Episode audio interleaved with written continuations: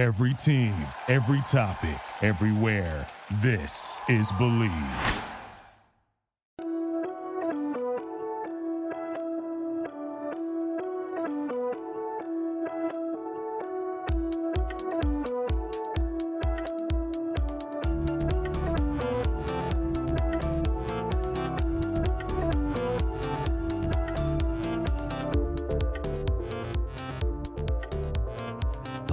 Welcome to season four of the Believe in Overwatch League podcast from the Believe Podcast Network. We are Matt and Kevin, and each week we're bringing you news about gaming, pop culture, and of course, Overwatch.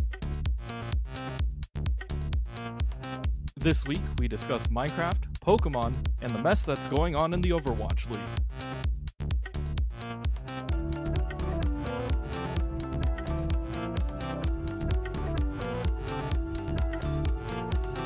Hello, hello, everybody. Welcome to uh, another episode, which may or may not be the final episode of the Believe in Overwatch League podcast. We have been gone for two weeks. Um, and technically, if things go the way that we are conceiving them to be scheduled, we'll technically be gone from this uh, from Believe in Overwatch League for the rest of the weeks that exist or we might be back for another week. We don't know, but we'll like if we are gone from Believe in Overwatch League, that means it's because we're uh we're now doing this week in geek as a podcast. So we'll be gone, but not gone. Yeah. Well, Yeah. speaking speaking of being gone, Kevin, how was your how was your time being gone for two weeks? I know you uh, you took a little trip. Yeah, I did. Um, I fell really hard. No, just kidding. Um, I actually, uh, yeah. Uh, last week I ended up going to Maui for a bit. Um, spent five days out in Maui, had fun, uh, explored around, and ate some good food. Uh, ate a lot of food. Um, and then yeah, I I just got back. Um, what is it? I got back on Thursday, and then on Friday, uh, I went immediately to Crunchyroll Expo. So I had Ooh. um, I had to go to an anime uh, convention, learned how to. Uh, oh, well, I worked the first day that I was there. So f- all day Friday, I was working um, the entire event, um, just doing like health and safety protocol check, essentially ID and you know vaccine uh, of some sort proven through like a credible site. Um, and then yeah, just give people wristbands. And then Saturday, Sunday, I I just went around and enjoyed the actual con. Um, and then yeah, on Monday I went back to the escape room. So yeah, just kind of back to back to the basics now. Hmm. Okay. So um so so just breaking all of these things down as we as we do. Um so the the summer camp is done for you. Summer camp is over. Uh, we we had that at the end of July. Um, Okay. July 29th was the last day of that. Um, met a lot of really cool uh, people, people who run this actual like uh, people who actually run the camp like facility. Um, got you know some more contacts of people who I've actually worked with, and yeah, we're just we're just chilling. It was it was a really good like camp. Honestly, I think that if Mhm. I just think that there's a couple things that we could polish up, but that's just like learning from like previous experience that Right. we'll, we'll eventually get it down. Um, and also just trying to figure out a way how to make it more like interactive. I know that this is something that's like it's tough for us as teachers to like be watching over the shoulders of, you know, 14, 15 students at once. Mhm. Um, so it's really tough for us to like get in and watch gameplay the entire time. Um, but like at the same time, we don't want to like we don't want to be like hovering over them the whole time. Sometimes we just want them to explore the game and just have fun with it, right? yeah. Um, like we don't want to like helicopter teacher the entire time. So um, that that's the weird balance that we have to strike between the two. It's like, yeah, it's cool if we give you instruction, but at the same time, we don't want to like tell you everything that you should be doing in game. You know. Um, mhm. So yeah, that was just kind of the that was the tough balance that we had to strike there. Okay. So it, it does definitely look like um like you're gonna get a second year of this. I I hope so. I hope that like it was popular with the kids. I just hope that it's popular enough to uh to keep it going. You know. Popular with the admin. Yeah. Okay. So this whole Hawaii trip was it was it like a spontaneous thing, or is it a thing that's been planned for a while? Um, Um, yeah, it it was it was a very spontaneous thing. Um, after after my dog died, uh, I had to kind of you know our our family wanted to reset a little bit, and also uh-huh. uh, my mom wanted to go out and like do something before her summer ended. So uh, we Right. decided to go to we decided to go to Maui, just have a little bit of time, no itinerary. We just kind of went in and did what we did what That's we wanted cool. to do. You know, yeah. um, it, it was pretty good. A lot lots of good food. I mean, it's it's unfair that they have Foodland. Okay, like if you if you don't know what Foodland is, by the way, it, it's just like a it's a it's just a basic supermarket, but um they have like their typical meat section, but they also just have like an entire section for poke. So if you just want poke, you can just walk in there, order like a poke bowl for like ten bucks, and then just have that as a lunch.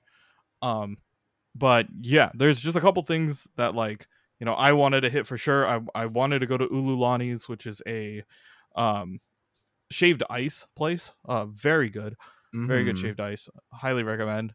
Um, and just like yeah, just do kind of whatever. Um, we we had fun, just explored around the island, ate a lot of food. Um, and yeah, we we just enjoyed our time really. So Hawaiian food, like the only understanding I have of it is spam musubi, um, poke, and Mhm. shaved ice, and like a lot. Well, there's also like roast pig, but a lot of cultures have roast pig, but also Yeah. a lot of like pineapple and fruits and like tropical stuff. So like, what what other kind of things like constitute Hawaiian food from your your five day excursion into tropical land? Um, anything with macadamia nuts is good. Oh yeah, I forgot about that that. counts like literally you could you could have like anything with like macadamia nuts and it's considered hawaiian. That's that's that uh loco moco was really popular too. Mm, okay. um which if you guys don't know what loco moco is it's rice um some sort of meat. Um usually it's like hamburger patty um followed by a, an egg on top and then everything is covered in gravy. Um so that's like a typical loco moco. Um but you know there's variations. You could have like spam loco moco you could have t- traditional loco moco is the one with the hamburger um but yeah it just depends on the protein if you want to switch it up or not um but yeah uh that that was good uh malasadas i know that that's a portuguese dri- dish for the most part but it is served a lot in hawaii uh Mhm. what else did i eat I, I i shoveled a lot of food in my mouth um As one or- should when they're traveling. yes exactly like you're, It's like you're one not of the joys of traveling. you're not there to just vibe oh um a, a, a large quantity of banana bread. Uh that is that is something that's pretty pretty normal but it was a first day we had like a deep fried banana bread with macadamia nut ice cream and like chocolate drizzle on top of it and i was like yeah this is typically hawaiian and it, was very good. Mhm. and then like the next day we had like um there's a place called Kimo's it's on like Front Street and that had hula pie which is a ice cream like mountain of ice cream with like macadamia nuts on top chocolate and like a cake layer on the bottom with whipped cream and I was like this thing is ridiculous so um that yeah, sounds like that- a heart was good. attack, but a delicious, delicious heart attack. it it was worth it for dessert. So like yeah, we definitely went through with that. Um and yeah, everything else is just pretty standard. We just went around and ate uh kind of whatever we ran into. Um and yeah, that, that, that was that was a trip. Um we went snorkeling, we went to we did this thing called the Road to Hana, which is a part of a what is it? It's a part of a Maui like 48 mile like twisty road like kind of how can i describe it it's like a it's a- it's a road trip with like multiple like different lookout points and stuff like Mhm. that um and waterfalls and stuff like that. So we we had a lot of fun just kind of exploring around there. Um we we got banana bread on that trip. Uh what else what else did we do? We saw a ton of waterfalls. Um we stopped for ice cream mostly food um but a lot of like really cool like coastal things we we learned about like um most of the sandy beaches that like are near resorts are um are like regular like really nice fine sand but there's also parts of hawaii which is still like volcanic rock and it's just all hard Uh-huh. so that's another like thing that you have to look out for Like Um, stepping on Legos. yeah it's it's not fun um but yeah it, the formations look really cool when you're when you're up close and yeah it was just it was just really interesting to see what went down over there you know it's just uh it, it's just amazing how how cool nature can be sometimes Mm-hmm. So what's like the temperature like in Hawaii in the summer? Because like here it's like hot and a dry heat, and it's like melty and and evil. But Yeah, like I, uh, I'm assuming it's like just ridiculously humid and hot over there. It is. Um, it's like always seventy five degrees, and it's always humid. Um, which it, it's not bad. Like you can go out at night and walk around and enjoy. You know, like the sea breeze close like lowers it down a little bit when you're when you're walking along the beach, so it's actually really nice. Um, the thing about um, the thing about Maui though is that it is very windy.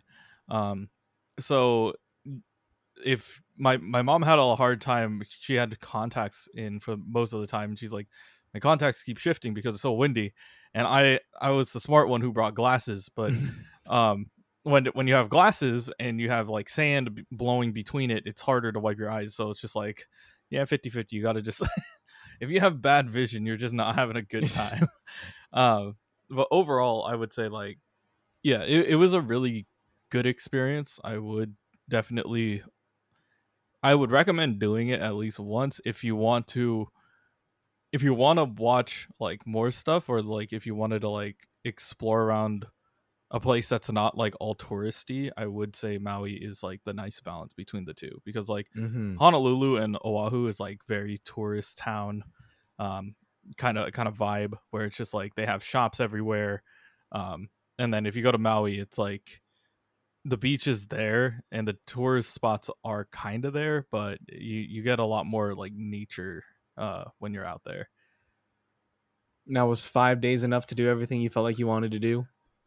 uh i think so. At least for me i think like we went around and we did a lot of things. Um i do wish that like there there were some points where like i thought i can go swim but i'm like stupid and i don't want to like die. So um I mean, that- that's ideally. um but like there's like parts where like there's a waterfall and there's like a pool in the bottom and people are swimming in it i'm like i want to i might want to do that but at the same time i'm like uh the rocks are slippery they're made of rock and i'm not 100% on board with it so i'm not going to risk it. Um but yeah i, I don't know I, th- I thought i had enough time to to do a little bit of everything. If we had like a couple more days i think it'd be fun but otherwise like i do think like five days is enough to do everything that i wanted to Mm. do like with with no plan it was it was worth it Uh huh. Okay. Okay. And then now Anime Expo, like what? I mean, Crunchyroll Expo. How is it different Yeah. from like Anime Expo? Besides it being Crunchyroll focused. Um, so AX is considered one of the biggest anime conventions, and I still haven't been to AX, so that's that's one thing that like I, I still need to compare it to. But Mm. um, So that's the difference. Crunchyroll- Kevin hasn't been to it. I haven't been to it. Not yet. I, I'm planning maybe next year, but like Ooh. this year was kind of crazy. Um, obviously with with COVID and the uh, the whole idea of you know people exceeding capacity to the point where uh, they needed the fire marshal to come in and stop people from entering. oh Um, wow. So yeah, it was just like uh, yeah, it's not gonna happen. Um, not this year at least. Uh, so I'll wait. I'll wait till next year. Um, but they both kind of serve the same like concepts of it being an an industry focused expo where it's um there's announcement trailers and stuff like that there's certain like things that are going on um to enjoy like the con itself um but a lot of it is mainly like certain companies coming out and being like hey we're doing x y or z uh we're we're announcing this and yeah, it was pretty fun. Um, day one there was the Mob Psycho, uh, Mob Psycho three premiere. So if anybody was interested in that, uh, they can go ahead and see it then. Um, I didn't have time to go and do that, but I I respected it. Um, and yeah, I I thought I thought it was honestly it was pretty fun, but um, yeah, and then day two, Saturday, Sunday, I just got to explore the con, got to see the Chainsaw Man panel. Um, heard a lot of like cool thing about the Crunchyroll panel, which got moved and shifted around last minute, so I didn't get to attend it. But I had friends in attendance who just told me like what was going on. Um, and yeah, it was just also good to like meet up with a ton of people again. Um, that's another thing about anime conventions. That's that's great. Um, like sometimes you get to meet people who you've only like talked to on Discord like once or twice, but now you get to meet them in person and, and actually enjoy you know something together. So that's what i thought was uh was really fun and really cool. So i hope that uh i hope that whoever is listening they're they're having fun at conventions meeting up with friends and uh in, enjoying what the con has to offer. Now i have to ask how was the smell not bad. Uh Hmm, people okay. actually learn to use uh deodorant. It's not it's not like death. It's just you know it's it's, it's not bad. Um yeah and i also think that's also in part due to covid. I think people learned how to shower. Um but also uh there was a mask mandate at at this convention. So you had to wear a mask whenever you were indoors. So i i think that that also helped with potentially ass smell you know mm-hmm praise be the masks at that point Yes. Um, I, I guess like overall, I mean, uh, I, I would say there there are a couple announcements. There's a there's movies that are going to be included on Crunchyroll. If anybody's interested in seeing some like films, like Your Name is coming, um, Josee Josee Tiger and the Fish that's also coming, uh, and Akira, uh, Akira and Jujutsu Kaisen Zero are all announced to like move over. Um, we got more news about Chainsaw Man, which is going to be huge next season. Um, and yeah, a, a whole bunch of like other shows that I thought I wouldn't pay attention to that are now like officially getting announced. So um, I'm excited to see what what happens with it. Uh, how about you, Matt? How was your extended two day, or two week, two day, two weeks uh, break? And uh, was there anything eventful?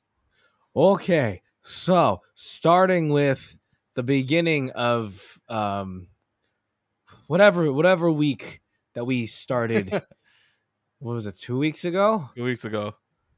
Whatever week that was was d- end of July, like the last week of July. Yes. Or no, second to last week of July Yeah, because last week of July was last week.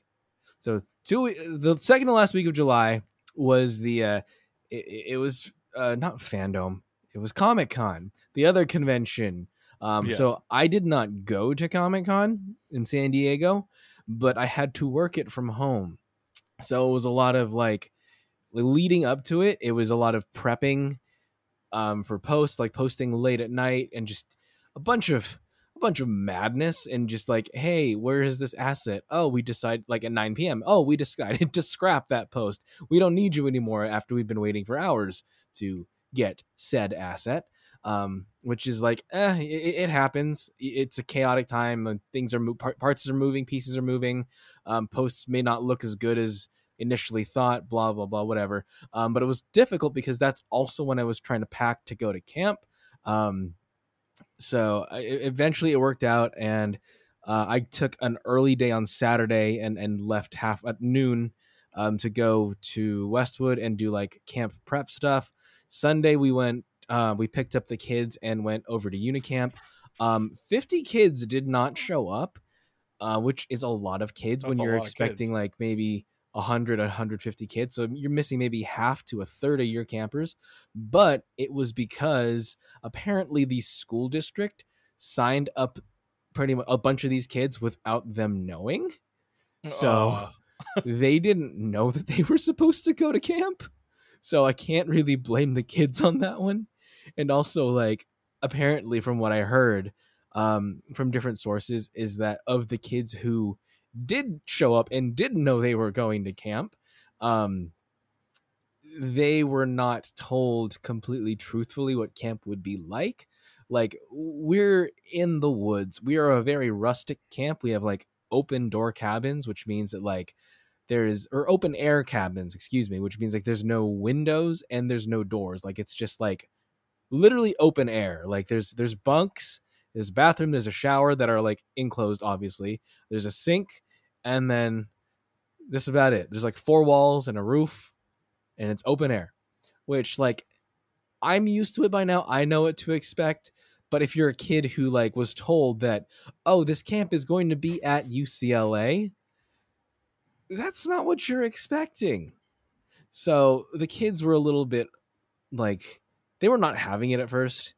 And again, I com- now knowing that I completely understand why, which also made this like a very difficult week. Um, also, it was like raining and thundering for part of the time, and when it's thunder, we're we're not allowed to uh, do certain activities. Like we're not allowed to climb on the uh, big challenge tower that we have, which is where I was working. Um, we're not allowed to get them in the pool because the uh, Alpine Tower is a giant lightning rod, and we don't want zapped kids. And the pool is water, and we don't want zapped kids. So that happened. Crispy. I mean, we wouldn't go hungry if we need if we got stranded up there, I suppose. Um, but yeah, apparently since um in spite of the rain that did happen during the week, it was apparently a very dry year. So throughout the summer, they've been seeing mountain lions, which like I don't think has really ever happened before. There were apparently two mountain lions um, in the area, and mountain lions are are pretty dangerous. Like bear, rattlesnakes and bears, we get fairly often, but we can deal with them fairly easily. Like the rattlesnakes, you um our staff up the mountain will just like use tools to get them into a cooler, drive them off site, and like release them far away from where we are. Um, and then with bears, you kind of just scare them away and like get really big and make a lot of noise and like bears are essentially at, least the black bears that we have up there are essentially just like big dumb dogs so you can scare them away pretty easily, and, and that's fine. We've dealt with bears before. I've seen bears before, and it's it's not a big issue. But mountain lions are different because mountain lions will like actually kill people. Um, if you see a mountain lion, like you're supposed to like back away very slowly. Don't run because if you run, you trigger their chase instinct and you're dead. Um, you need to like maintain eye contact at all times because if you break eye contact, you trigger their chase instinct and you're dead. Um, so there's really there's really no winning against a mountain lion. Uh, apparently, they had been like eating some deer, and uh, at one point during the summer, they found like one of the deer carcasses, and it was pretty much all bone. And then when they picked up the skull to look at it, there was still like an eyeball in one of the sockets, which is fantastic. Let me send you the photos while I'm talking about this, Kevin, just so you Gross. can you can see what I'm talking about. Um, it's fantastic. It's the honestly, it's it's really it's it's disgusting, but it's cool. So, um, yeah. Describe, Kevin, your oh, reactions, geez. your thoughts. Uh, uh, deer, it's like, yeah, that's just all bone, dude. There's, there's nothing, not much left. They they done really cleaned that up. Yeah, yeah, yeah. Um, what else happened? Um, oh yeah, so I mentioned rain, and there's a river that's by camp. It's not a big river, but it's a river. Um, and when it gets really rainy up there, it starts to flood, and we have flash flood warnings. So, oh. Um, the night before that we were supposed to leave, um, it started to rain, and we're like, it, it started flooding and like flash floods, and it was fine. Like after the rain stopped, it went for a couple hours and then the flood went away. And the next day, it started to rain too. So that was a bad thing. Like at first, we weren't sure if we were going to be able to get out. Um, and I was like struggling. I needed to leave early because I had um, on on that Sunday was a press junket for um, Jo Koy's new movie Easter Sunday. So I was running to go get to that, I've been like coordinating with people all week. It was a struggle because it's like, oh, I didn't really, I didn't realize that the event was also on Sunday because I was only expecting it to be on Monday. So then I had to figure out a way to get down to camp early and see who was leaving early. And then there was a question if I was going to be able to get COVID tested in time because I needed to get COVID tested. And at first, I didn't think I was going to be able to. Then, like, oh, it's okay. We can test you on Monday at Universal Studios. So that happened. And then, um, figured it out and I was supposed to go down there. So I left early. Like we were supposed to leave at noon, but with all the flooding that happened, like we had to wait three hours because there were mudslides and landslides and flooding and whatnot. Um, so we left at around three. Um, I got back to Westwood at around like six 20 or 640 the event was at 7 so i had to shower at my friend's place real quick because i smelled like forest um, and then just run over there. I was 40 minutes late to the movie but whatever.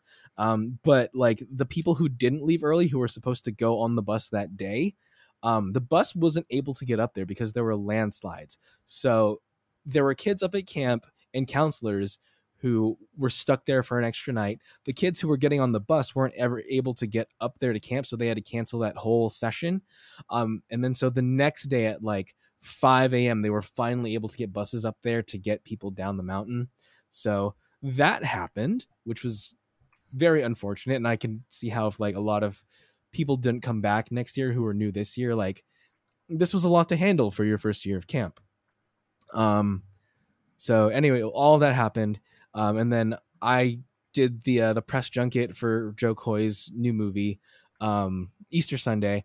Uh, I, I, was 40 minutes late to the screening, um, but the next day I had interviews with um, the director Jay Chandrasekhar and Tia Carrere, who, if you don't know who she is, she's been on um, Wayne's World. She was Nani in Lilo and Stitch. Speaking of Hawaii, Kevin, um, she was in Lilo and Stitch, and she's in the new movie. Um, for some reason, they didn't let us interview Jo Koy, which is weird because he's the main draw of this movie. And we were kind of upset that we didn't get to interview him when it looked like every single other publication that was there got to interview him. So I was a little bit irked about that. But I did bring my book for him to sign just in case. And like I heard him getting ready to leave as I was prepping to like go into another room for another interview. And so like I ran and I grabbed my book and I'm like, "Hi, can you sign it?" And he like he signed it and then I got to tell him like talk to him a little bit about like how much I really enjoyed like seeing his stand up and like how I felt represented and blah blah blah blah blah blah blah. And he's like, "Oh, mm-hmm. you're going to make me cry." And then he hugged me like 3 times and I got my book signed and it was it was fantastic. But nice. yeah. That was that was my last couple weeks and this week is the week after was like weird getting used to being back in civilization and having technology again it's just it's like having responsive internet and having a computer, and also like going from being busy like every single minute of the day with kids and like doing th- physical things to being like on a computer just chilling and like half the time I'm not actually doing something, I'm just kind of waiting around is such a weird transition. It's so weird, like going back to that.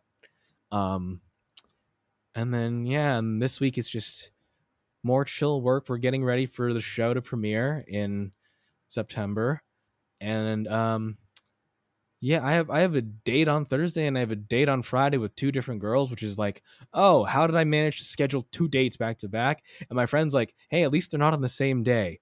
And I'm like, oh, that sounds like a rom com. And she's like, oh, well, that to me that sounds like a horror movie. It's like, yeah, it's the same thing depending on whose perspective you're looking at it from. There you go. so that has been my two weeks. Nice. Wait, did I did I update you on my bookshelf? Did I tell you? No, no, you did not tell me about your bookshelf. All right, so I, I recently got a bookshelf, um, and it, from IKEA. It, I uh, I yes, oh. and it was yes. uh, but the, but the reason that for that a, was because that was like, a joke. That was like oh, half a joke. but like the the main thing was like I had books like everywhere in my room, so um now that like I've organized, I've reorganized my room. I've made sure that like everything is nice and clean and organized. So, uh, yeah, now we have a new stream background, um, and it's it's got all my books on it. Um, it, it will probably be more relevant once we start getting into the the next, like the new podcast. Um, but uh, it it is slowly growing. Um, yep, I recognize that IKEA bookshelf. I've seen it before. Every like a lot of roommates that I've had have had this same bookshelf. It's very neat, very organized, very colorful. Not the bookshelf, Yeah. the books. Yeah, that's one thing that I had like trouble with initially. So like originally I put all the books in alphabetical order, right? Mm-hmm. And it put all the it put all the white spine like books on the side that shows up on stream.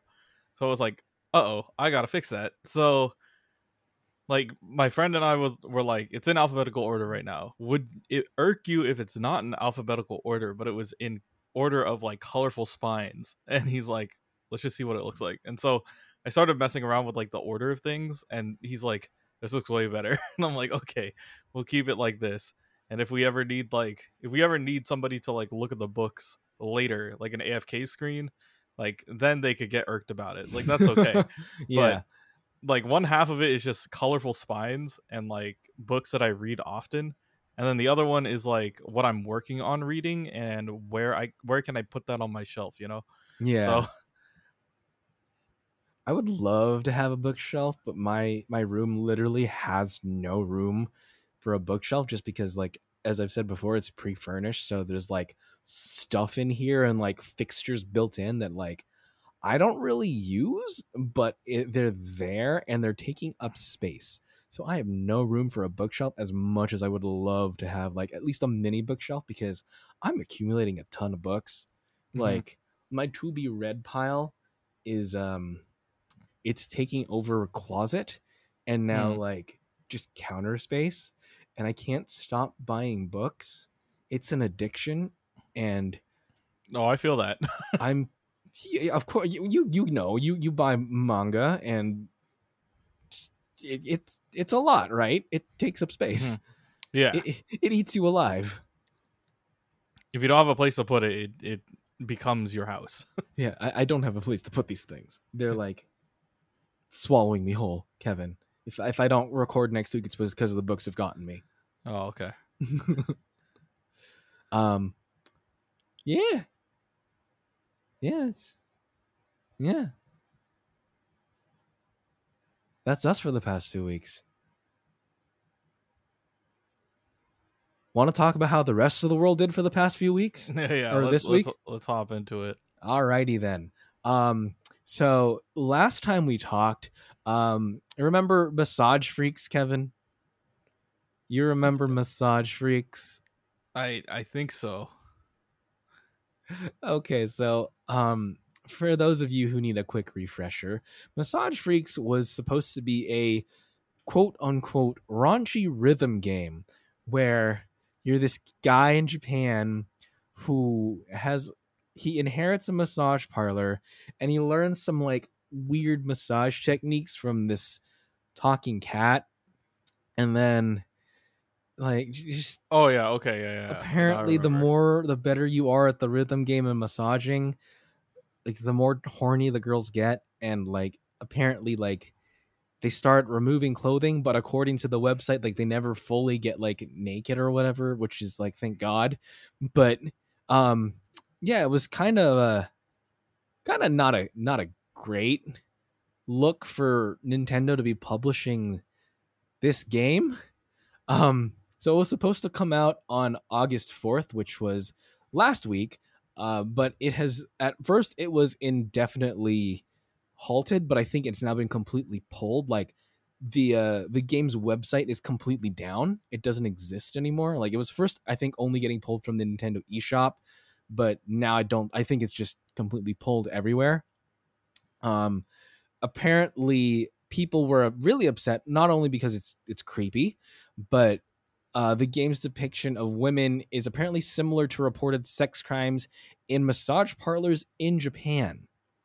Um, and a lot of the a lot, of the girl characters were had the same name uh, four names as members of the Japanese idol group Hinatazaka 46.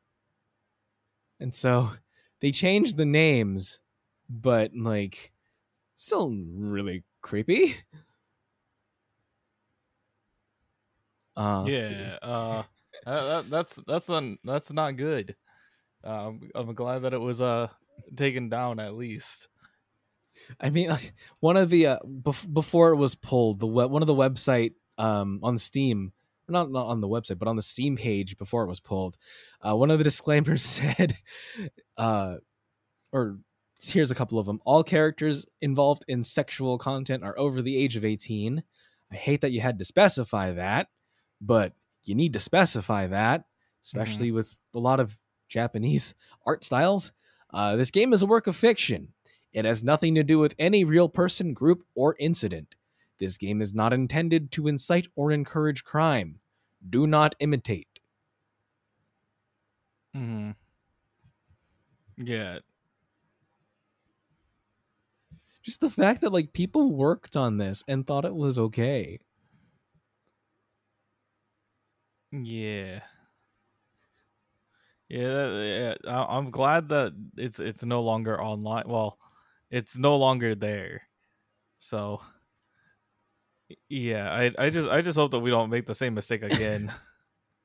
Oh, I mean, it's, it's gonna happen again. Apparently, like this isn't the first game that this developer has gotten in trouble over. For apparently, like the last game that they did was a tower defense game that also drew a lot of criticism because like pretty much all the characters were scantily clad women. So, yike. yep. Anyway, in more removal news, um, Kevin, have you ever heard of the accolades feature in Sony on PlayStation Five? No, I have not. Is it like I- it's like an achievement system? That's what I thought at first, but it's it's not that. It seems like it's kind of like the um the endorsement system in Overwatch, how you can Hmm. like you can send ac- well, I guess they're called accolades to other online players. We can send either helpful, welcoming, or good sport, and it would like show up on your PlayStation profile. Um, they were Sony was trying to, according to IGN, foster a more positive gaming experience and bring the community together by encouraging players to send these. Um, and nothing happened with it because people didn't either know that it existed or they weren't using it as much as um, Sony would have hoped. So they are at this point scrapping the entire idea of accolades. They might be moving it somewhere else, but for now, they're just going to devote their uh, attentions into other programs like PlayStation Stars, which is, I guess, a new loyalty program that allows you to earn points to redeem in the PlayStation Store. Um, I'm not too familiar with that. I think it's like, I think they might be referring to that thing where if you like get certain achievements, you can actually use them as cash or like credits or something. Hmm. Yeah, I need to look into that. That might have been an Xbox thing, but that's what I believe that the PlayStation Stars. Oh yeah, no, it is. It's a rewards points program that allow players to earn points with real cash value. So that that is what it is. And it's free to sign up for. Okay. It's going to happen later this year. But that's I guess what Sony is more devoting their time to.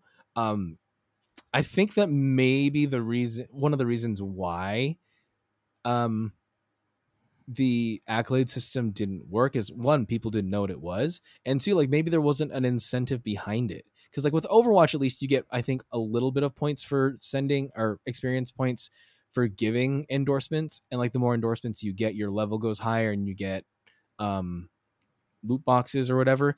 And it's like very it's it's like right there once you co- complete a match. It's like it's very easy to do.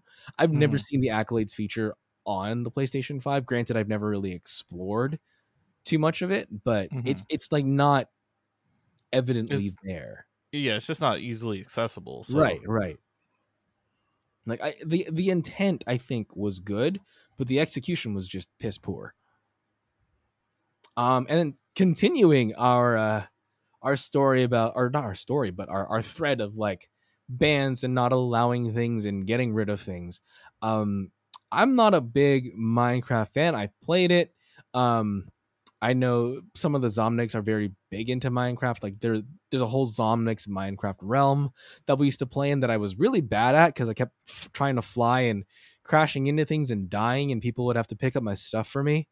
Um yeah never been a big minecraft person. I'm just in general i'm not really big on crafting games.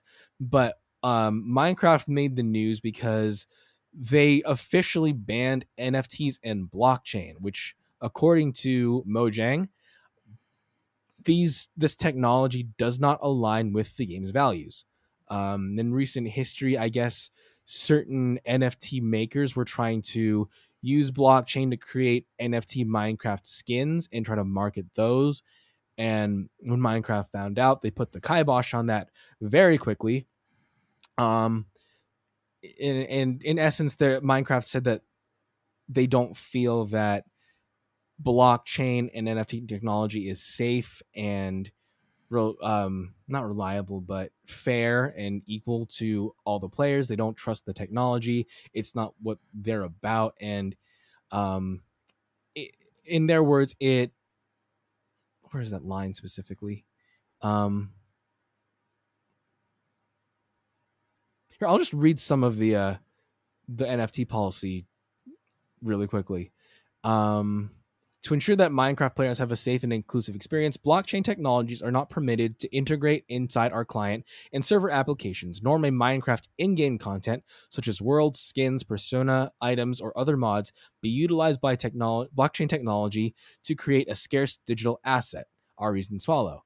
Um, some companies have recently launched NFT implementations that are associated with Minecraft world files and skin packs. Other examples of how NFTs and blockchain could be utilized with Minecraft include creating Minecraft collectible NFTs, allowing players to earn NFTs through activities performed on a server, or earning Minecraft NFT rewards for activities outside the game. Each of these NFT uses of NFTs and other blockchain technologies creates digital ownership based on scarcity and exclusion, which does not align with Minecraft values of creative inclusion and playing together.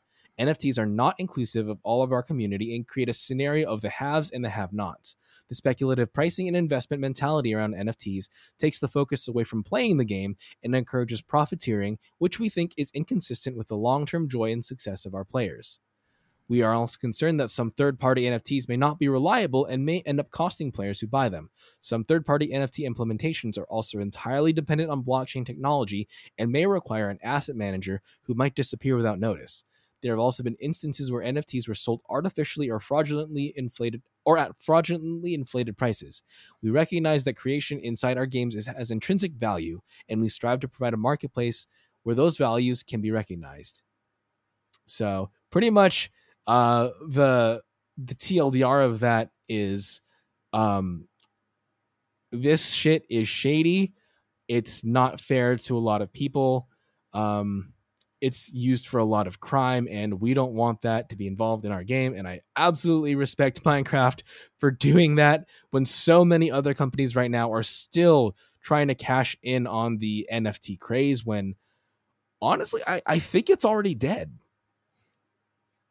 Yeah if it, it feels pretty dead just because like there's only one company that has technically made nfts work and it's because it's a part of their like system like like the steam games essentially like dota and and like tf2 um the they have in-game purposes of like they are sure they're like not physical things but like they are used for your like they're used in game to an extent like they have a purpose um so I I do think that that is it's smart that Minecraft is banning like you know NFTs. It's not a part of their policy, and it's a lot easier for them to prevent not only the players of getting hurt, but also like just their system as well from getting hurt. So I I think that that is a really smart idea on their part, and uh, I I really do respect it.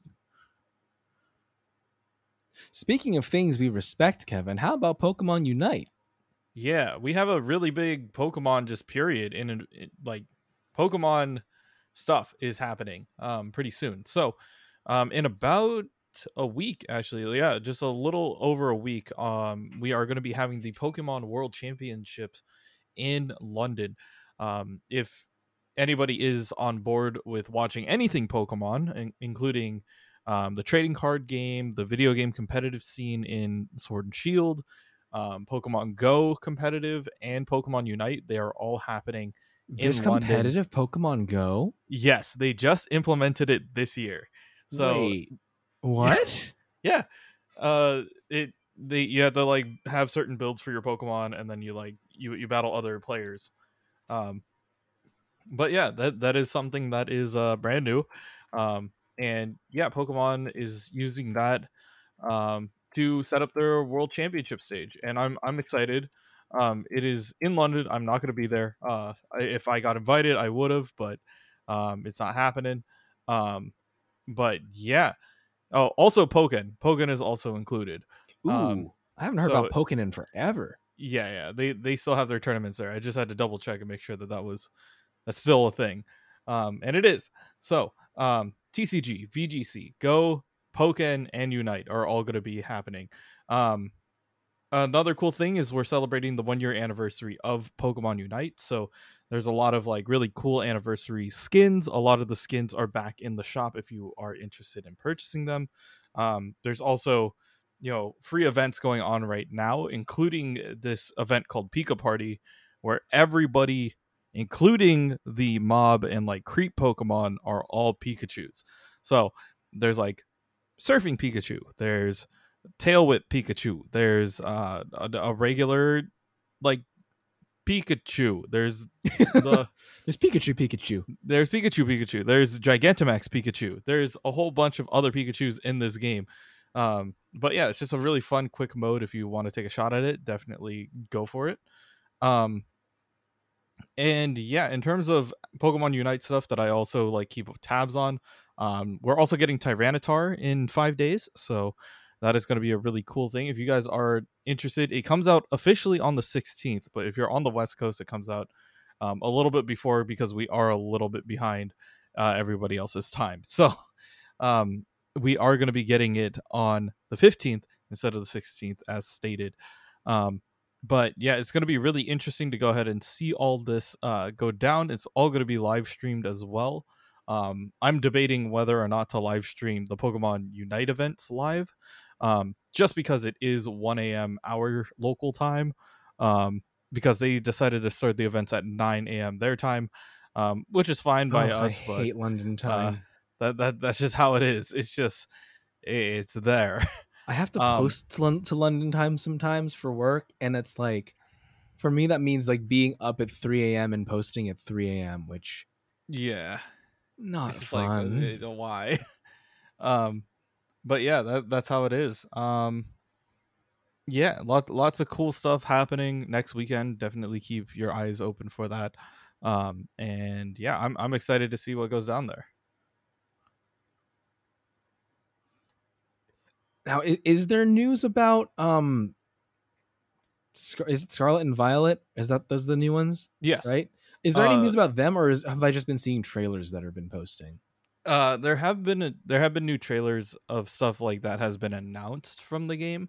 Um there is a new uh game mechanic called Terastallize um which essentially like it depends on like where you caught the pokemon that it has like a certain ability. Um i think that's what it what it do um Hmm. but yeah we were we were watching the entirety of the pokemon present stuff. There's a whole bunch of like pokemon present stuff that happened. Um i'm just gonna i'm just gonna breeze through it and see if i can remember what it is. Uh oh yeah they're unveiling a new uh pokemon um what is it? World championship trophy. So it used to just be a regular trophy but now it's a now it's a pikachu holding a trophy as the trophy. Uh so, so, So it's a- uh, It's a trophy within a trophy. yeah uh okay. Let's see. Uh new things about uh Scarlet and Violet. Um it is called the Paldea region. Um that that's cool. Um oh, you could battle gym leaders in any order. That's something that's new. Um Terastallize uh you can ride on the legendaries. Uh people have been people have been slightly angry that the one that's called Koraidon uh is, is running and it's not yo it's got wheels okay bro it's Yeah. it's supposed to be wheels it doesn't point? doesn't have it doesn't wheels it just it's co Korundon dude it's not Koraidon if you're if you're not riding on it and it's running so so yeah that's why Miraidon is currently like everybody's like it has wheels it's gonna go yeah and it's just like okay yeah whatever um but yeah, uh, kind of interesting. Um, interesting to see like the the new play style, see what they're gonna do different in this game. Um, and that's supposed to come out, I believe, November 18th is their release date for um for Pokemon. Yeah, November 18th. Um, it's to be a Friday. If anybody is interested in going ahead and picking that up, definitely do so. Um, I'm going to wait till there's a little bit more information about the game before I go ahead and do it. Um, but yeah, you can you can get uh if you pre-order, I think through the Nintendo shop, um, you you can get a uh, you can get a flying Pikachu. Uh, so I guess I guess that's cool. Uh, Ooh. yeah. So definitely things def- definitely things to look forward to in terms of the new Pokemon as well. Um, and yeah, we will we'll have more information as it slowly starts to roll out.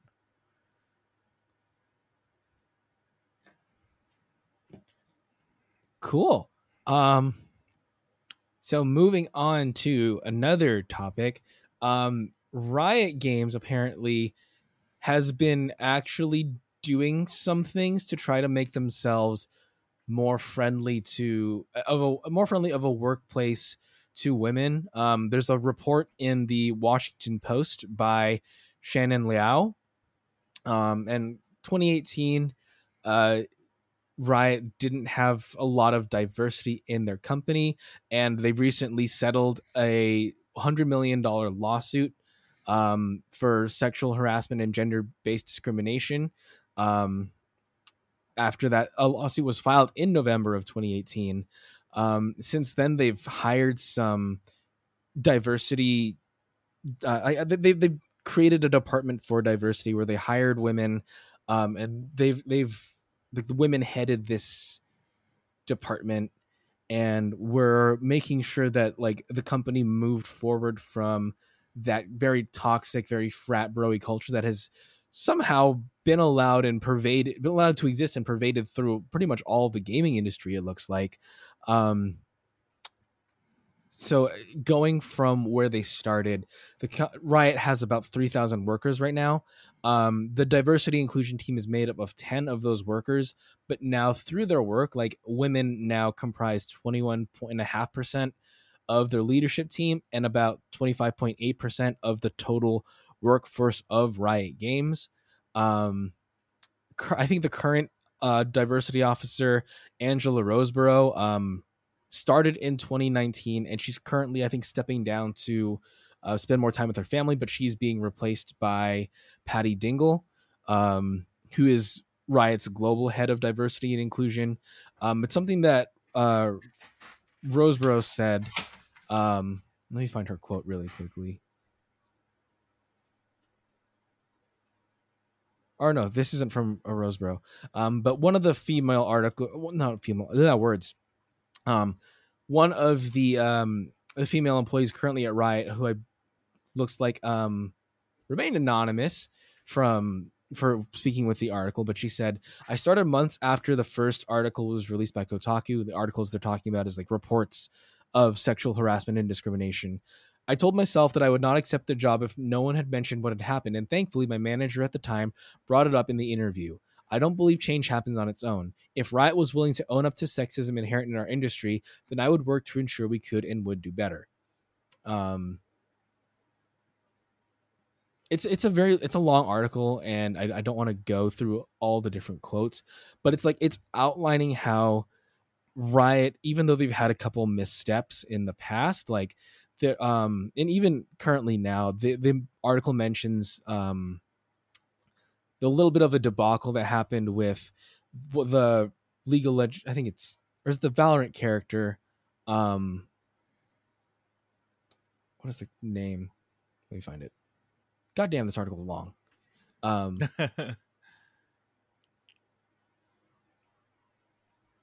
the the League of Legends character Seraphine. Um, apparently, there was a there was some backlash in 2020 about whether or not she was Filipino or Chinese, and that sparked some racism. Um, so th- th- there's still some aspects that they they need to do better on, I suppose. But like the fact that they are able to to transition their workforce into being I mean a quarter is still a little a little bit low, but a quarter of the entire workforce is women and in a traditionally male dominated industry and 20% of the leadership is women which again should be higher um, when considering positions um, the there has there it's a requirement that women and people of color and minorities are considered for the job. Um yeah i i there's still obviously as as i'm stuttering through this report like there's work that's been done which is good. There's still a lot of work to go but they are doing miles better than goddamn activision blizzard king. Yeah and uh it it's just proof that like there is good that comes out of these um out of these lawsuits. Um a lot of people were like a lot of people thought that when riot got the initial like message of them being you know like not like having discrimination in the workforce um it was really bad. But like through lawsuits and through change and through like stuff like this they're able to you know recover and and make something better out of not only their company um, but also you know in the gaming industry as a whole. So um, i think if anybody can take a uh, take a lesson from it it would be you know abk and just listen to what's going on here. If they are um if it worked for you know abk if it worked for riot it should work for abk as well. So it, I'm, I'm really interested in seeing what they what they're gonna do with it you know? Um i hope that i hope that abk can learn from riot and just like figure out what what internal things did riot change in order to improve themselves. And hopefully we can have uh you know overwatch 2 sometime soon uh for for everyone. Well i mean it's coming in october and they're not doing any betas coming up to that. So we just we gotta we wait. just, we just gotta sit and wait. You just yeah just got just gotta wait gotta wait for it. Um so from from one kind of dumpster fire to another um this is like really stupid. This is like as someone who works in social media like this is really really stupid. But myungbong who is on the i believe he's playing support for the new york excelsior found out that he was fired from the team through twitter like he didn't know that he was fired until he saw the tweet that he was being fired, which is absolutely like inexcusably ridiculous. Um so it, it turns out that Ansoonjae like he was he was Ansoonjae was picked up by the NYXL. Um and as soon like he was Myungbong was tw- uh, formulating a tweet that was congratulating Ansoonjae for joining the team. But then he saw a tweet from the NYXL that said, Today we say goodbye to Myungbong. And his response on Twitter was just a bunch of question marks. And then he retweeted again with a question mark. Um, and then the NYXL said, Today we posted an, an announcement thanking Myungbong for his time with us. However, we failed to properly communicate with the team before this announcement was made. We take full responsibility and there are no excuses. To Myungbong, we are deeply sorry for our miscommunication putting you through this situation. Although we wish this was communicated better, we truly appreciate your time with us and wholeheartedly want the best for you in your future endeavors. To our fans, this is a mistake we will not be repeating. We have immediately changed our communication processes moving forward. I wonder if anyone was fired for this. Probably not. yeah, I, I feel like somebody should be. Uh, I think they should be, but they probably not. Yeah, you you, you got you done goofed. like like just imagine that finding out you're fired over Twitter right when you're about to like send a congratulation message to your replacement. Yeah, send a congrats and then just get you know get get axed. That's just like I, I'm just like know, knowing social media and, and seeing it from my end now, there are so many approvals and schedules and scheduling and like you need to approve the asset you're going to use. You need to approve the copy that you're going to use. You need to approve the schedule. You have to like make sure you have, you have to go through different levels of approval and review to make sure everything is right. And then for this to happen where somehow they didn't take it into consideration that you have to let the person that you are firing know that they're No fired minimum. Come on. before you fire them like they they need to step up their social media team's coordination skills like they they say that they have they say that they they changed their process but it should never have happened in the first place exactly. It's just it's a very amateur move for them and now like this team is just getting a bunch of flack for it which they should because there's no excuse for this furthermore you want to hear how they they contenders done goofed with communication Oh my Kevin? god. More more goofiness in the Overwatch League. it's just it's all goofs kevin it, it it's never not goofs when are they not goofing I don't I don't know. They're, they're, they're always goofing. Now, let me see if I can find the story about how they goofed. Somewhere here.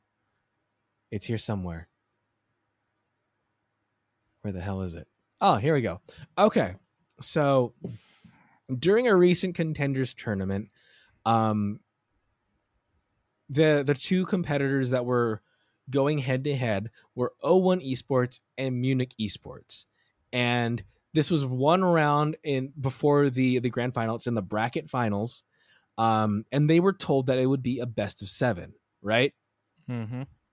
So halfway through that best of seven tournament, um, they decided to pull the plug. So Munich had a three to three o lead before um they had three they had a three o lead over 0-1. And then 01 started to to win, so they they eventually brought it to a three to two. But at that point, the organizers and Blizzard decided that no, we're stopping the match here. Um, we're doing best of five, even though they had confirmed several times that it was a best of seven. And they just, in the middle of a, a round, which they looked like they were potentially going to turn it around, they, it was three to two. If they'd won the next match, it would have been like a sudden death tiebreaker to best of four. So in in no means at all was this like over and out and decided against 01.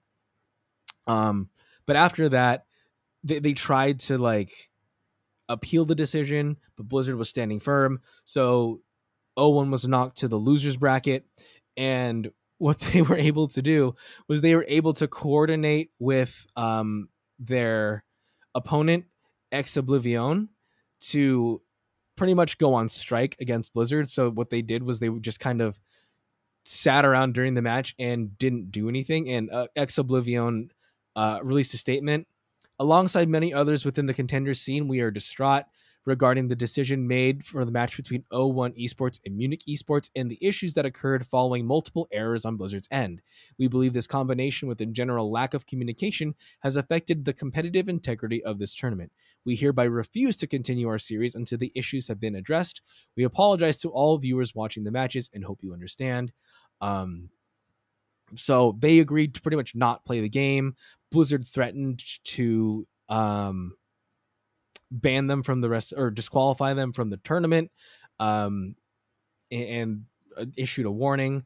But several fans went on social media to protest and yell at Blizzard. So Blizzard eventually had to back down and released a statement saying prior to the start of the EU upper bracket finals of the A sides voice crack summer series tournament between O1 Esports and Munich, teams received information stating that this series would be played as a first to four series.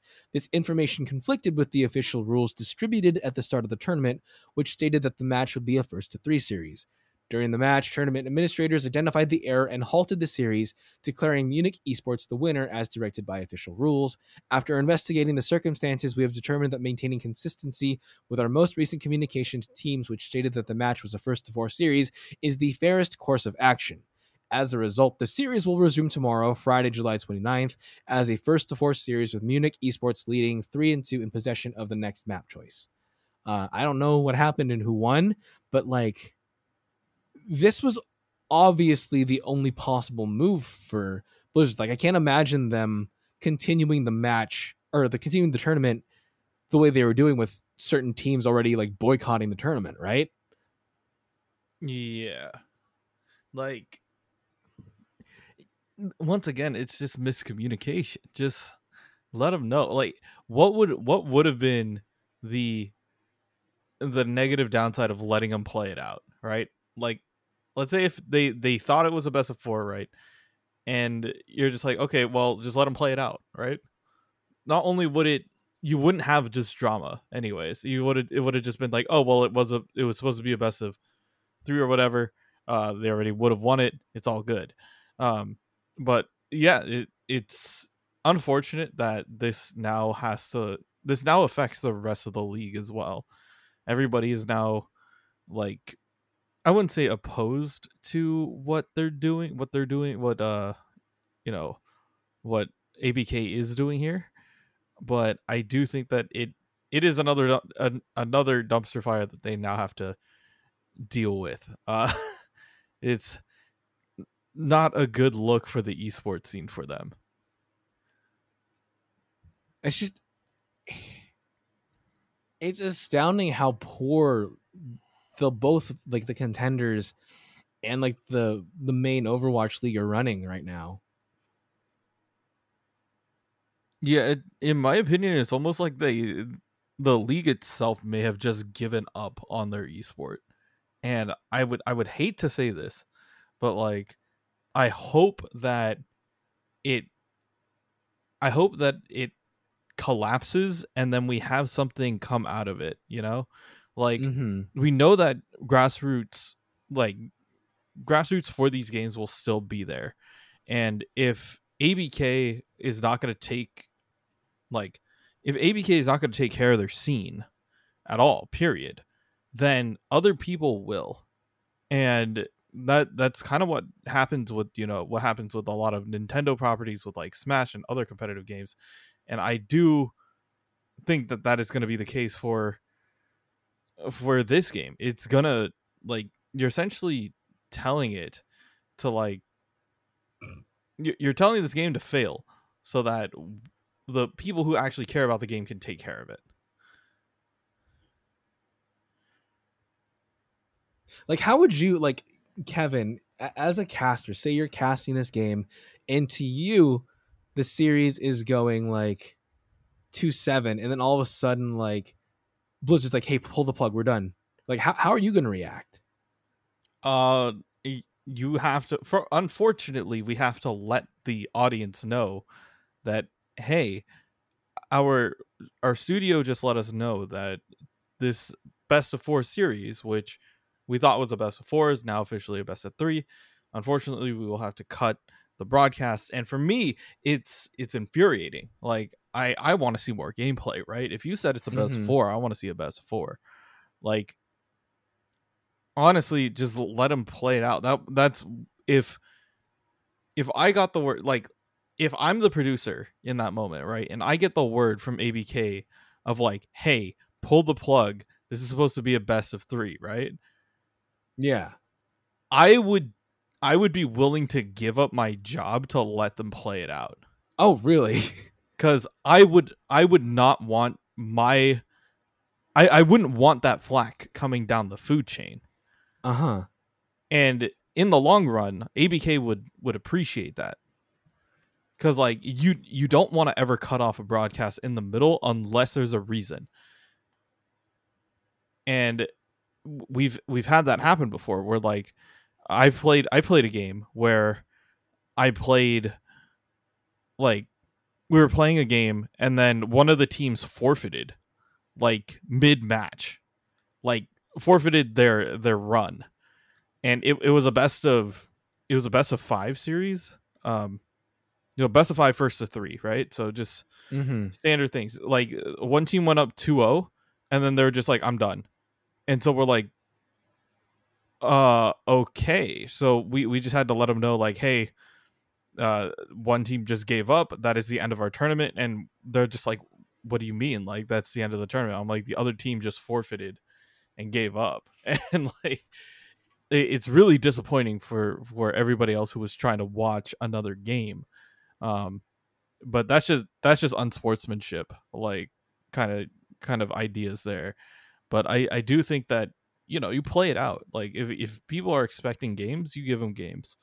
And like even if it does go against like what what like higher up management says is like if anything you're going to get more viewers because you're extending your broadcast. Yeah. like just do it. I'm like you can't be mad at that. Do you think that like doing something like that on your end would affect you getting picked up for broadcasts in the future? I think that it would have been the it would have been the correct play to do. And like even even if people were like, "Oh, well, this is like like you're you're blatantly disobeying whatever the uh the higher up says." Like I think that in the long run, it it it's better. Like to have that instinct of saying let's continue the let's continue the game rather than saying let's Mhm. cut it short. Um like the only other idea from that like if it was like really terrible was like only if you don't have content do you not show it and that's just a that's just a mental thing for myself. I like if i was ever running a tournament and like we had time to kill and the other team was like hey you want to run it back again just for fun? I'll, I'll be like hey if they're if we have time and they're just gonna have fun with it let them have fun with it. Like show me some games. It's all good. So Mm. I, I do think that that is part of the way how you have to think about it. It's like i do want i i would think that the audience would also want to watch more games rather than just being stuck here and thinking like oh okay whatever. Like this team wanted to do x y or z. Okay. um but yeah th- that's just a personal opinion of mine. I think that people would want to watch the games rather than I, I would think people would want to watch more games and have more entertainment rather than it being cut short um, due to something that the higher ups just call in that moment mm-hmm. that way you also like avoid drama um in, in that fact like even if it were you know like you said oh okay we're changing the way how it's working um you can inform the teams and tell them like hey higher up said this but we're gonna let it play out as a to i'm telling them whoever wins the series as a best of four is moving forward i mean that's Yeah. That's what's already like established between the two teams and we we care about what what that is. So personally like it's a hard call yes but sometimes you do need to put your foot down and tell them like yo you can't just pull that you you, you can't just pull the plug in the middle of a, a of a series Yeah, in- interesting perspective. I I guess I guess I do agree with you there. Um, it it's would be very, I guess, confusing or jarring as a viewer to be like expecting seven. If, as long as seven games is best, the best of seven's a lot. But like if you're expecting that, then that's what you want to be delivered. It'll feel weird if they just cut it off. So, yeah, I I, I guess I'd agree with that. Um, moving on so to overwatch 2 kind of stuff um they're changing how the i guess the cosmetic earning system or like the the store or however you want to call it works for overwatch 2 so the current model is like if you have credits you can unlock certain things but pr- primarily the way that you earn cosmetics and unlockables in Overwatch is through loot boxes.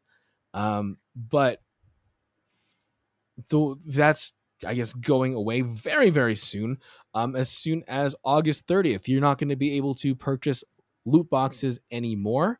Um, you'll still be able to earn them the uh, the normal way until I believe Overwatch 2 releases, at which point um, loot boxes are going to completely go away in favor of, uh, I guess, a revamped market or or store in-game store system where you can, I guess, probably directly purchase the cosmetics that you want or going through the battle pass system um, is is what it looks like it's going to be. If you have any unopened loot boxes that you've been storing, I know some people don't like to open them and just like stack up as many as they have.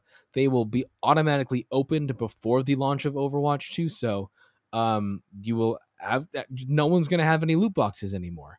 Um, now, the weird thing about this, or like the issue that people are starting to see with this, is that it's primarily going to become a very heavy microtransaction looking type of system, um, which I guess a lot of people might have expected with Overwatch 2 going free to play. Um, a lot of the big controversy does come around from a survey that Overwatch and Blizzard sent to a lot of their users, um, asking about cosmetics and whether they would be likely um, or very likely, somewhat likely, neither likely or unlikely somewhat unlikely or unlikely inclined to purchase the rewards within game. And they gave them like several different options. For example in um in a tweet from porter gauge from what uh they said that their friend received this survey um with a tweet asking about the monetization um uh for example and uh, the I'm getting a little ahead of myself, but like for example, option A, three sprays at a price of four ninety nine. Option B, emote, highlight intro, a souvenir at nineteen ninety nine. A legendary skin, um, weapon charm player icon, victory pose, voice line name card, and spray twenty nine ninety nine. And then at some point, like asking if people would buy like a mythic spray, a mythic skin, which is like the new, I guess, very customizable option for Overwatch skins at guess how much like at least this survey that we saw was asking for Kevin. Guess how much that probably like 80 bucks. Okay, not that bad. Not that bad. Forty four ninety nine, so forty five dollars for a okay. mythic skin, which I think is ridiculous. Still right? a lot. Yeah, that's so much. Um, and after all the backlash, Blizzard said that these prices were automatically generated by their survey system and they don't reflect the actual purchases of or the actual prices of these bundles or these cosmetic items that they were selling it's just kind of to gauge what users would be willing to pay for these items or these virtual items I should say. Um but it's it's still sh- it, I think it's still worrying even though it's not official because it's it's just showing how much they're going to rely on microtransactions and how it's how much it feels like they're going to try to fleece us for these cosmetics that I, I mean yes it's free to play and yes that we understand that like if we want the support we have to find a way to monetize this game so that they can pay their developers to continue to push out content but on the other hand it's just like it, it it's it's scary and it's starting to feel um, a little a little overindulgent. Um, some of the responses from player or from Twitter users are, "Yo, I'd literally at any price, I yeah, this is not written properly. Yo, I'd literally at any price would prefer buying Overwatch 2 instead of it being free to play with money grabs everywhere." And here another user, and here I thought I was already getting gouged from Halo Infinite. Lamau, another user. I know some people are going to defend the prices and say don't buy, etc. It is a free to play game. Uh, people like you who choose to defend this crap are why the gaming industry is going into an abyss. Um, yeah, it's it's just it's not a good look right especially right now with Overwatch 2 not even out yet and it's an unproven thing. We don't see how the the skins are. We haven't really seen a ton of of what these cosmetics are and what they look like and what it's worth it. And granted, these are all optional things, but asking for forty five dollars for a skin, it's not a good look. Yeah, it, it is a lot uh to ask for because honestly, like a lot of like even even us as like players could barely afford like other cosmetics in other games and like there's no reason for this to go up and up and up. I feel like as a that you want to make it affordable where you want people to be able to enjoy the content that you're putting out and i understand like if they think oh well it took them x amount of time so we should we should make it x price or whatever but i do think that like at the end of the day you want to make it accessible enough where people are willing to pay the money to get it but like i i get it that if you don't want to make it too easy for everybody but like if you're gonna make it if you're gonna make a skin make it affordable make sure that like people want to have it and like i i like the way how overwatch one like honestly like the loot boxes reward you for playing the game right? And with with this whole new idea of them taking it taking it away um it not only is it going to incentivize people to not play your game period it's also going to incentivize people of just throwing money at at it instead of like having to they're not going to get rewarded for their gameplay and that's something that like Yeah. you definitely have to do um unless you're setting up unless oh, once again if overwatch 2 is trying to set up a battle pass kind of thing it it's still requiring some form of monetary value before you could actually get anything out of it and that's really tough for a lot of players and i do think that it's it's not worth it. It's not gonna like a lot of people are gonna be turned off by your game probably not even join you know not even think to invest into overwatch 2 until you finally give us that you know that story mode or that that other bet uh the the little bit left. So I I have no idea what they want to do.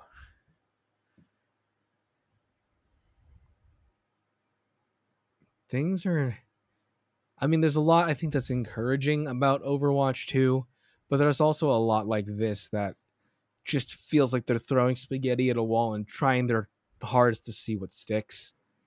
mm-hmm. It's not good. Um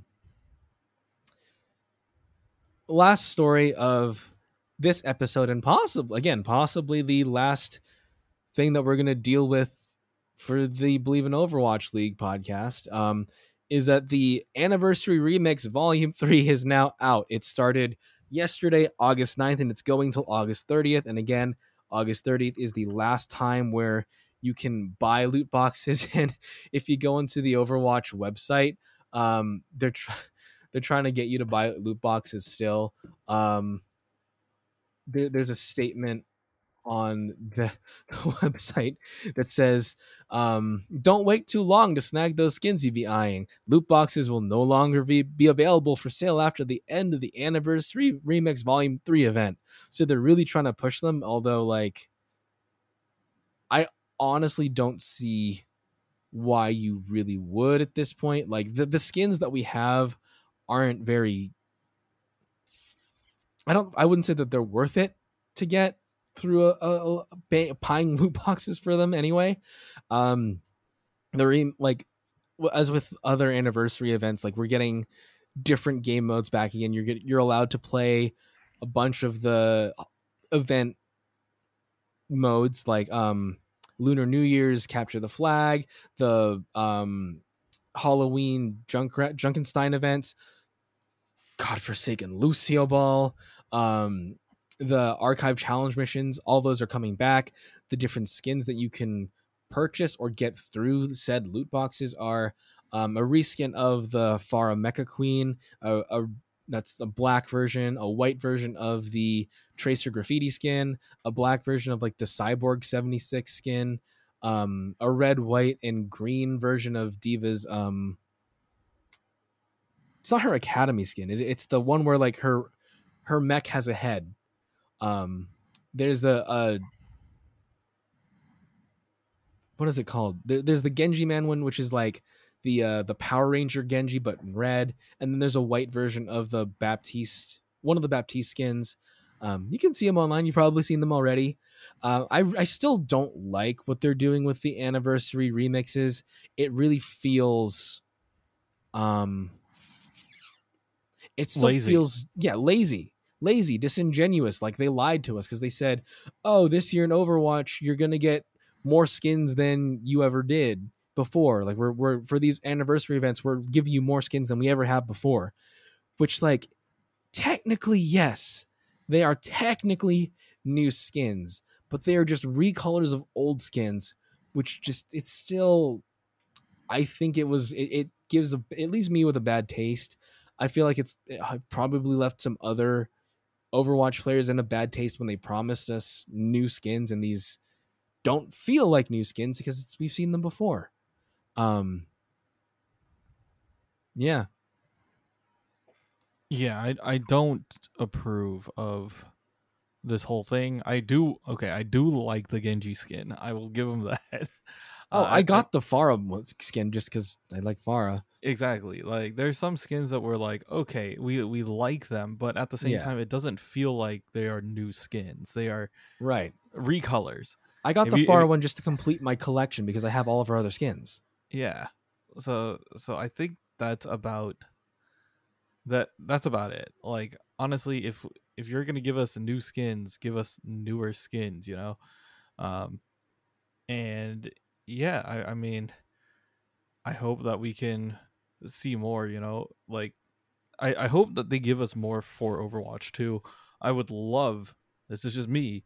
I would love if they brought back that challenge that they had a few years ago where they opened it up to fan submissions and had the um like I think it was a one-off thing where you can like everybody submits like a concept for a skin, popular vote, and then like the top 10 get picked every year.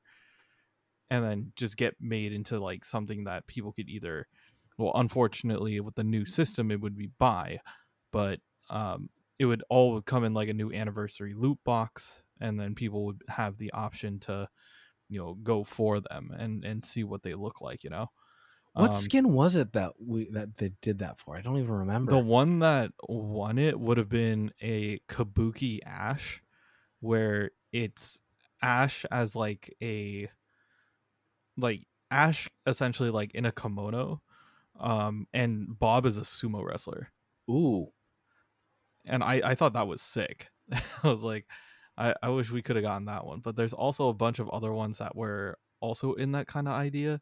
Um, I still would have been on board for um, like Zerg mech for uh for D.Va, where she's she looks like Kerrigan and she just like pops Mhm. out of out of it.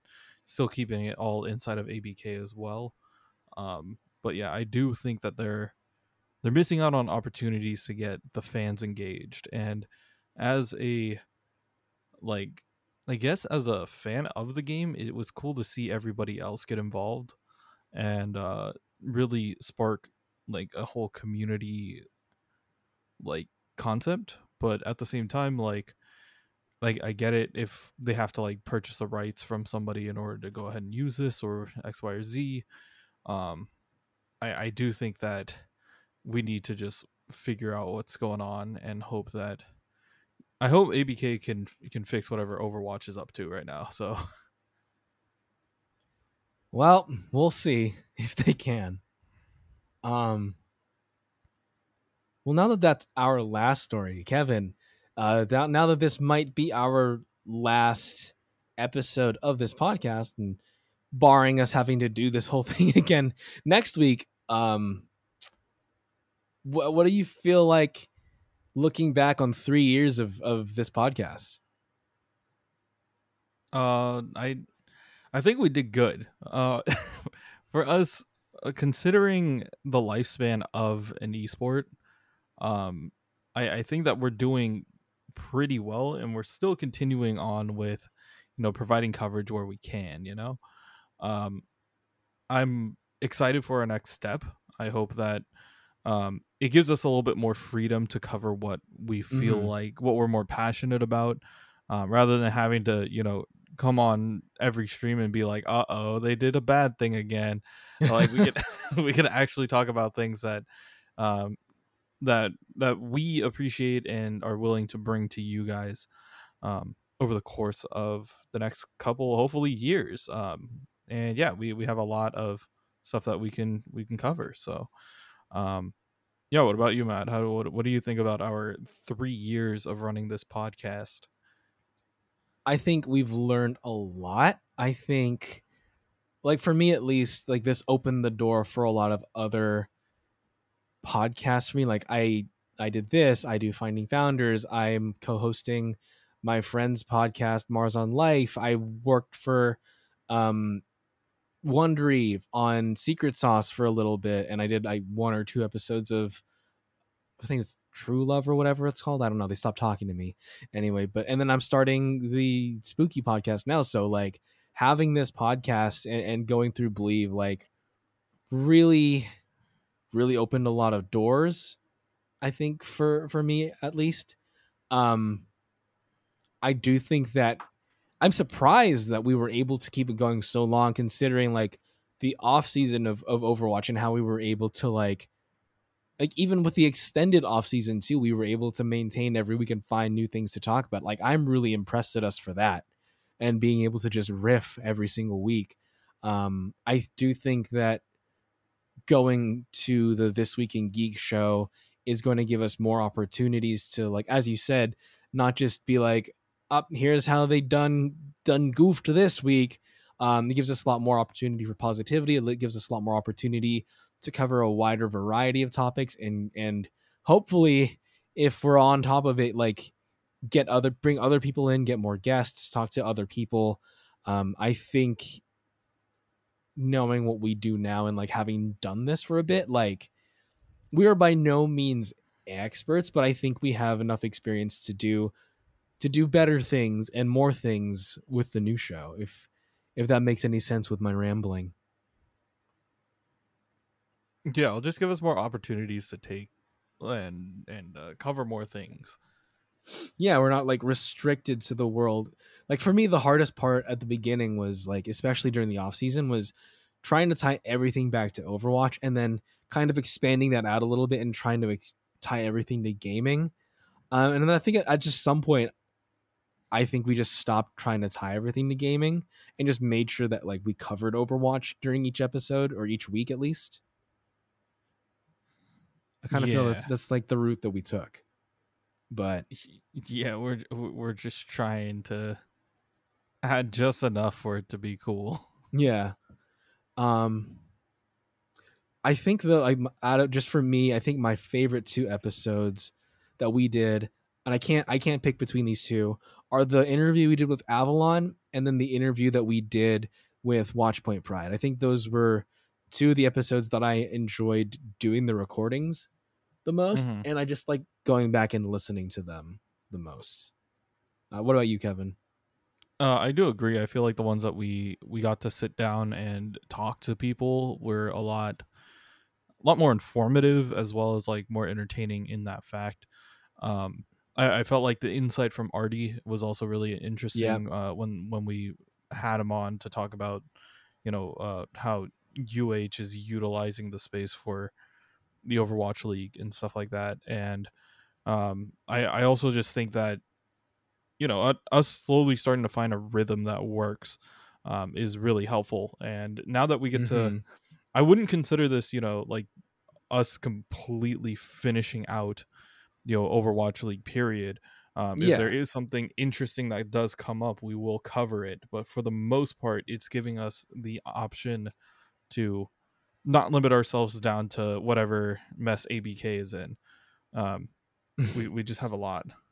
Right, right. Well, guys, um, if this is the last episode of Bleav in Overwatch League, then it has been an absolute pleasure talking with all of y'all. Um, I will be for I, I will make sure to update like on the socials if you're looking at them to to say when we will be fully transitioning and starting this week in geek. It'll hopefully be either next week or the week after. Um, once we get everything squared away with that.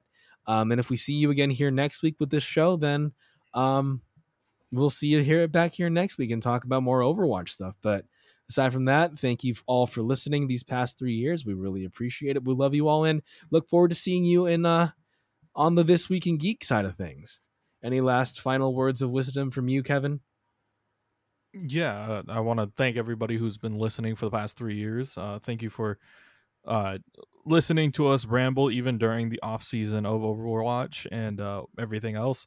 Um, even through this dumpster fire of ABK, uh, we're still somehow bringing entertainment to you guys every week, minus the last two weeks because we were all on vacay and out of the office. But um, I promise that once we start moving on into the next uh, our next endeavor of this week in geek, we'll definitely be covering more things. Um, and yeah, we'll be bringing you the same level of content that we've always have been. So hopefully you'll come over and support us there. We're going to be chatting about a whole bunch of other new things um, and covering more of, I guess, our specific interests. So I hope that everybody is able to find us later on the line. We will let you know when that happens. And um, thank you for all the support. Thank you guys once again. We've been saying thank you for a little bit, but thank you guys again. Um, catch you on the flip side and adios. Next week, we will be switching over to our new podcast, This Week in Geek. Thanks for listening to this week's episode. If you like what you hear, please like, rate, and subscribe to us, and follow us on all social media at Bleav in OWL. Questions or comments? Send us an email at BLEAV in OWL at gmail.com. If you'd like to advertise with us, you can contact the Bleav Podcast Network. Thanks for listening, and we'll see you next week.